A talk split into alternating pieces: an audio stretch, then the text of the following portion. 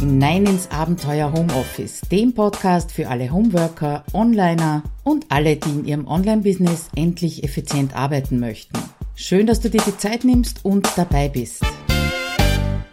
Ja, hallo, Claudia Kascheda hier, wieder im Abenteuer Homeoffice. Ja, die Winterpause ist vorbei. Jetzt geht's wieder richtig los. Schön langsam nimmt alles rundherum auch wieder Fahrt auf. Habe ich zumindest so den Eindruck. Und heute möchte ich mit dir über ein Thema sprechen, beziehungsweise dir davon erzählen, und zwar über einen Produktivitätsbooster, und zwar den Strategietag, den ich also auch immer wieder einlege. Jetzt so im Rückblick aufs letzte Jahr habe ich das viel zu wenig gemacht. Ja, jetzt haben wir Anfang des Jahres, das wäre ganz gut, wenn ich das wieder öfter einplanen würde. Was bedeutet das? Es steht ein Prinzip dahinter. Und zwar das Prinzip trenne Denken von Tun. Das sind zwei völlig unterschiedliche Dinge, eben etwas zu denken, etwas zu planen, sich etwas strategisch zu überlegen und auf der anderen Seite das dann umzusetzen. Aber schauen wir uns zuerst an, äh, was bedeutet überhaupt Produktivität, ja, oder was sagt man, dass Produktivität bedeutet, noch genauer, was sagt denn Wikipedia dazu? Und Wikipedia sagt, Arbeitsproduktivität ist gleich Ausbringungsmenge durch eingesetzte Arbeitsstunden.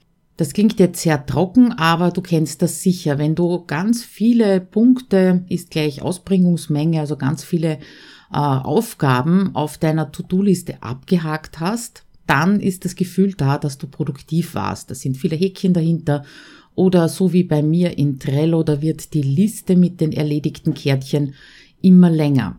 Das heißt aber auf der anderen Seite auch, dass äh, wir dem Tun, also dem aktiven Tun, den äh, Produzieren könnte man es auch nennen, dass wir dem wesentlich mehr Wert zugestehen als zum Beispiel beim Denken. Weil beim Denken sitzt man in einer Ecke oder vor einem Bildschirm oder vor einem Flipchart und da kommt ja im Prinzip nichts raus. Wenn du dir jetzt deine To-Do-Liste anschaust, deine Aufgabenliste anschaust, dann überprüfe mal, ob da draufstehen so Dinge wie über die nächste Aktion nachdenken oder überlegen, was dich morgen zufriedener macht als heute oder nachzudenken, wie du Problem XY lösen kannst, irgendwas recherchieren, nachdenken, was du an deinem Workflow ändern solltest. Also bei mir steht das leider auch nicht drauf, manchmal auf einer Ideenliste, aber nicht auf der Aufgabenliste. Weil auch bei mir im Hinterkopf, zwar weniger inzwischen, aber doch immer noch ist, Denken ist nicht produktiv, Denken kann man nicht abhaken und Denken bringt keinen direkten Output und daher ist Denken nicht produktiv.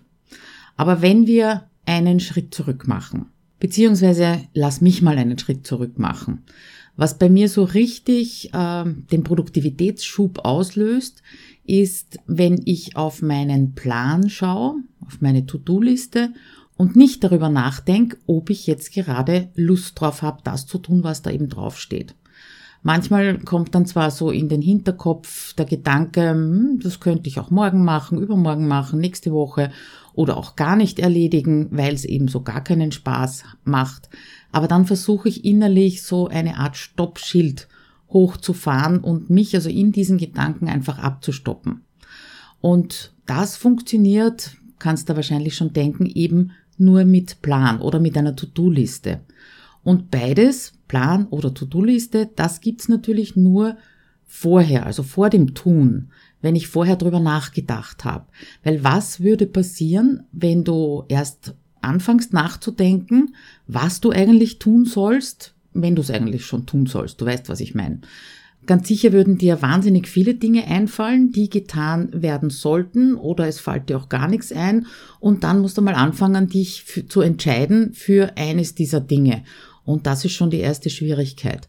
Und wenn du jetzt wirklich eine Riesenauswahl hättest, wenn dir wirklich 20, 30 Sachen einfallen würden, ad hoc, die du erledigen könntest oder eigentlich erledigen solltest, dann ist natürlich äh, die Entscheidungsfindung, ja, die dauert dann auch relativ lang und damit kommst du wieder nicht ins Tun. Das heißt, du hängst da irgendwo fest. Das ist genau der Punkt, warum Denken so wichtig es ist, auch oft die Produktivität äh, hemmt, ja, dass du nicht produktiv werden kannst. Wenn du dir also deinen Tag anschaust, dann kann der mit Routinen und Aktionismus und was dir zwischendurch einfällt, so vollgepackt sein, dass du überhaupt keine Zeit mehr dazu hast, dich damit zu beschäftigen, was du denn anders machen könntest oder dir mal zu überlegen, welche, welche alten, ausgetretenen Pfade du quasi nicht mehr gehen möchtest, was du neu machen möchtest, weil eben Denken und Tun zwei völlig unterschiedliche Zustände sind. Und wenn du jetzt den ganzen Tag zwischen diesen beiden, also Denken und Tun, wechselst, dann ist das vielleicht eine willkommene Abwechslung, so nach dem Motto, da kann man nicht langweilig werden.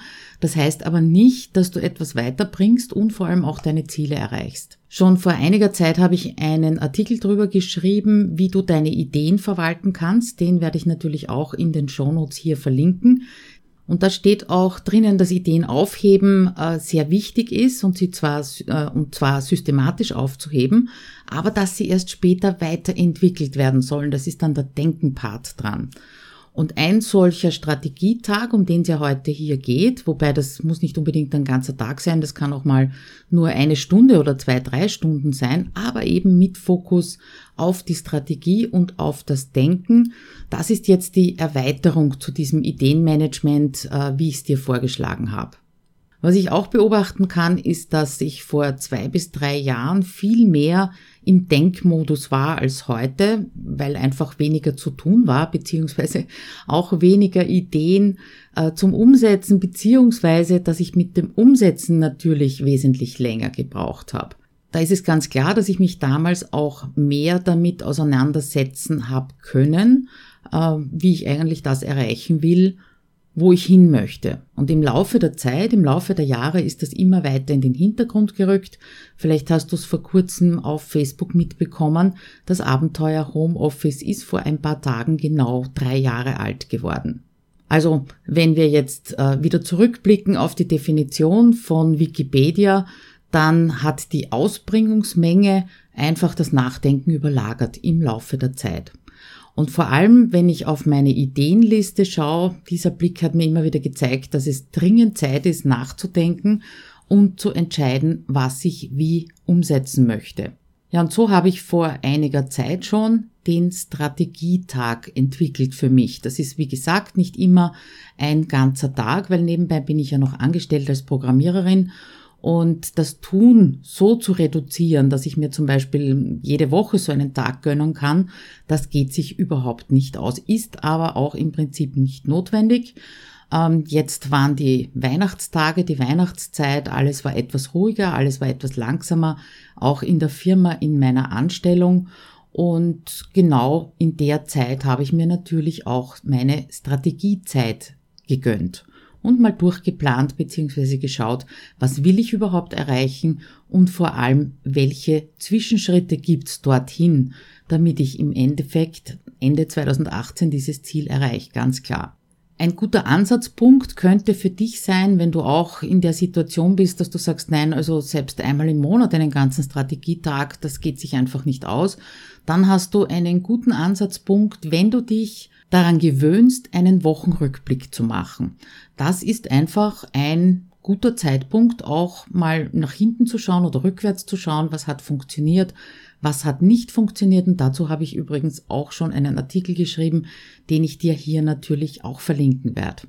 Wie kann so ein Blick zurück ausschauen? Was ist im letzten Monat gut gelaufen oder in der letzten Woche gut gelaufen, wenn du zum Beispiel nicht jede Woche einen Rückblick machen möchtest. Also zumindest einmal pro Monat wäre schon super. Und wenn du dann einmal pro Monat sogar einen Strategietag einlegen kannst, dann ist der Blick zurück natürlich noch effizienter. Also frag dich, was ist im letzten Monat gut gelaufen? Wo hat's gehapert? Wo bist du nicht über irgendwelche inneren Widerstände zum Beispiel drüber gekommen? Was hat dir so richtig, richtig Spaß gemacht, wo du so überhaupt nicht das Gefühl gehabt hast, ähm, dass das jetzt anstrengend ist oder dass das äh, unangenehm ist? Also was hast du so richtig aus Herz und Seele gemacht? Oder auf der anderen Seite, was hast du nur gemacht, weil du es immer so getan hast, ohne nachzudenken, ohne zu reflektieren, was es dir eigentlich bringt und zuletzt vielleicht noch, welche Projekte hast du gestartet? Und da kannst natürlich bei den Fragen wieder ganz oben anfangen. Was ist dabei gut gelaufen und was ist dabei nicht gut gelaufen? Gleichzeitig, beziehungsweise nach diesem Blick zurück, wo du mal feststellst, äh, wie hat's ausgeschaut, die Woche, den Tag, das Monat, das Jahr, das kannst du ja auf jeden Zeitraum ausdehnen, ist natürlich der Blick nach vorne. Das ist das, was wir auch planen wollen. Also zum Beispiel, welche Aktionen oder welche Aktion wollen wir mal bei einer bleiben, willst du in den nächsten drei Monaten starten? Was möchtest du dazulernen?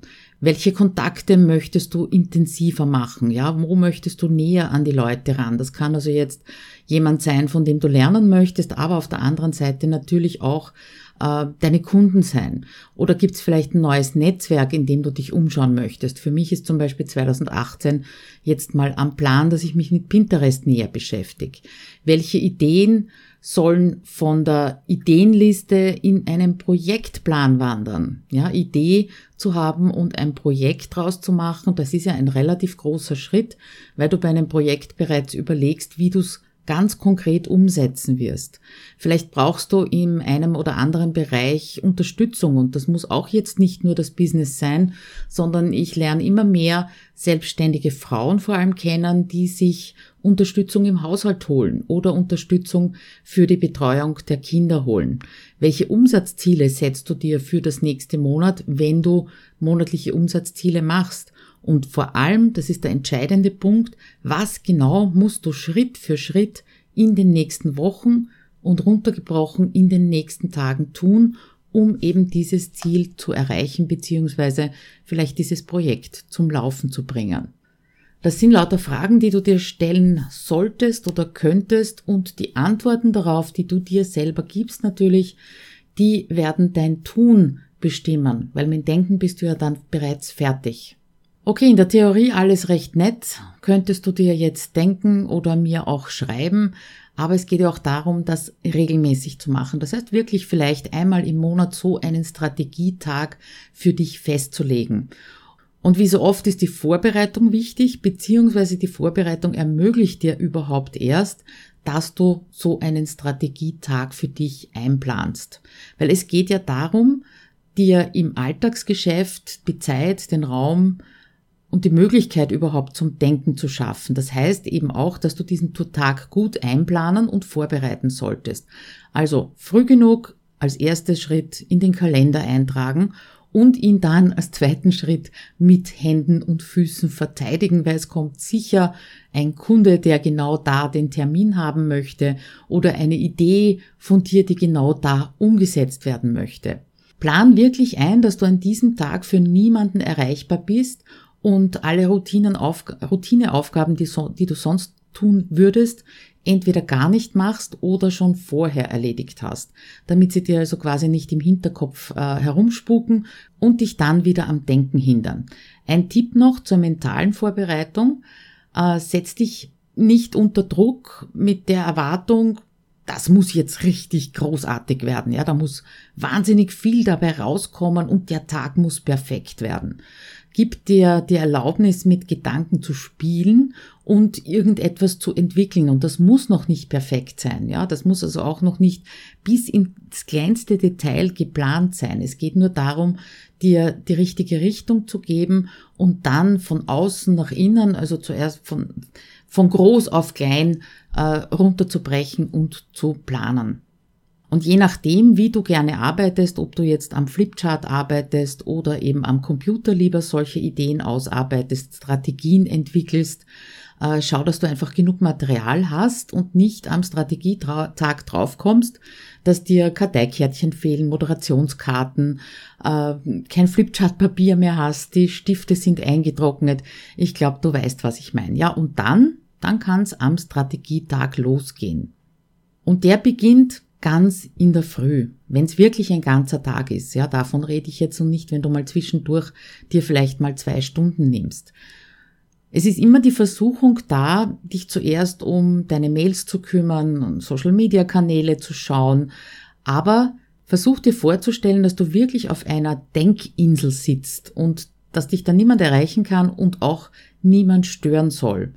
Und störend kann dabei auch schon ein Gedanke sein, wenn du zum Beispiel das E-Mail-Programm aufmachst und äh, da will irgendjemand was von dir und du darfst unter Anführungszeichen jetzt nicht antworten, weil du ja auf deiner Denkinsel bist, dann wird dich das im Hinterkopf immer beschäftigen. Also lass in der Früh unbedingt E-Mails geschlossen, äh, Facebook und Konsorten geschlossen und stürz dich auf deine Denkarbeit.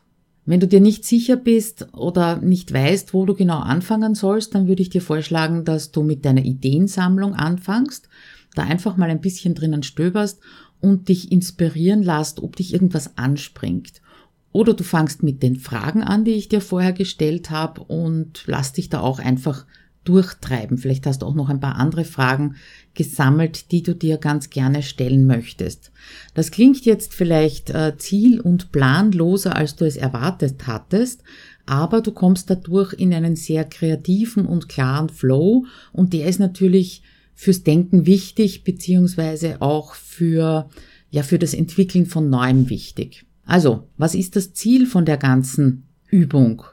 Der Aufhänger von diesem Artikel beziehungsweise dieser Episode war ja, dass du eben Denken von Tun trennen solltest, um unterm Strich dann natürlich produktiver arbeiten zu können.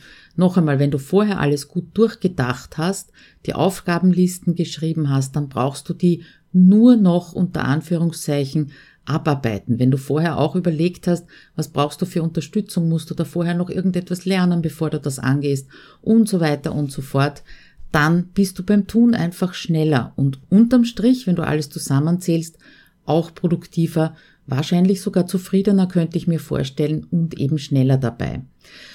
Das bedeutet auch, dass am Ende von so einem Strategietag ein Plan herauskommen sollte, wie gesagt, den man nur mehr abarbeiten sollte, aber der nicht perfekt sein muss.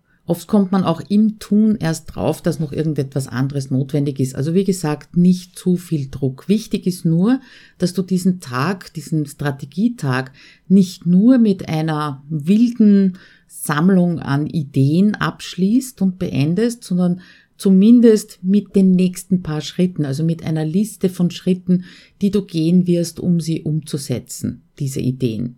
Je detaillierter, desto besser, das ist ganz klar, weil dann brauchst du nicht dazwischen wieder nachzudenken.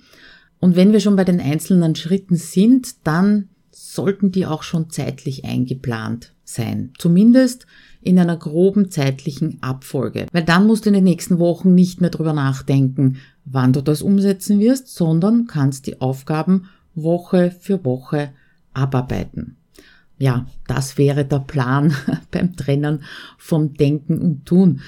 Was mich interessieren würde, ist natürlich, ob du das schon auf die eine oder andere Weise tust. Ja, vielleicht tust du's äh, dieses Trennen vom Denken und Tun bereits ganz unbewusst aus bisherigen Erfahrungen heraus. Vielleicht hast du es irgendwo anders schon gelernt, gelesen, gehört. Ja, würde mich interessieren, ob du solche Phasen auch einbaust. Wenn ja, oder wenn nein, dann würden mich natürlich die Gründe auch interessieren. Dann komm bitte zum Artikel auf abenteuerhomeoffice.at-53 und dann plaudern wir in den Kommentaren dazu ein wenig. Würde mich freuen und ansonsten wünsche ich dir einen tollen nächsten Strategietag. Bis dann, ciao!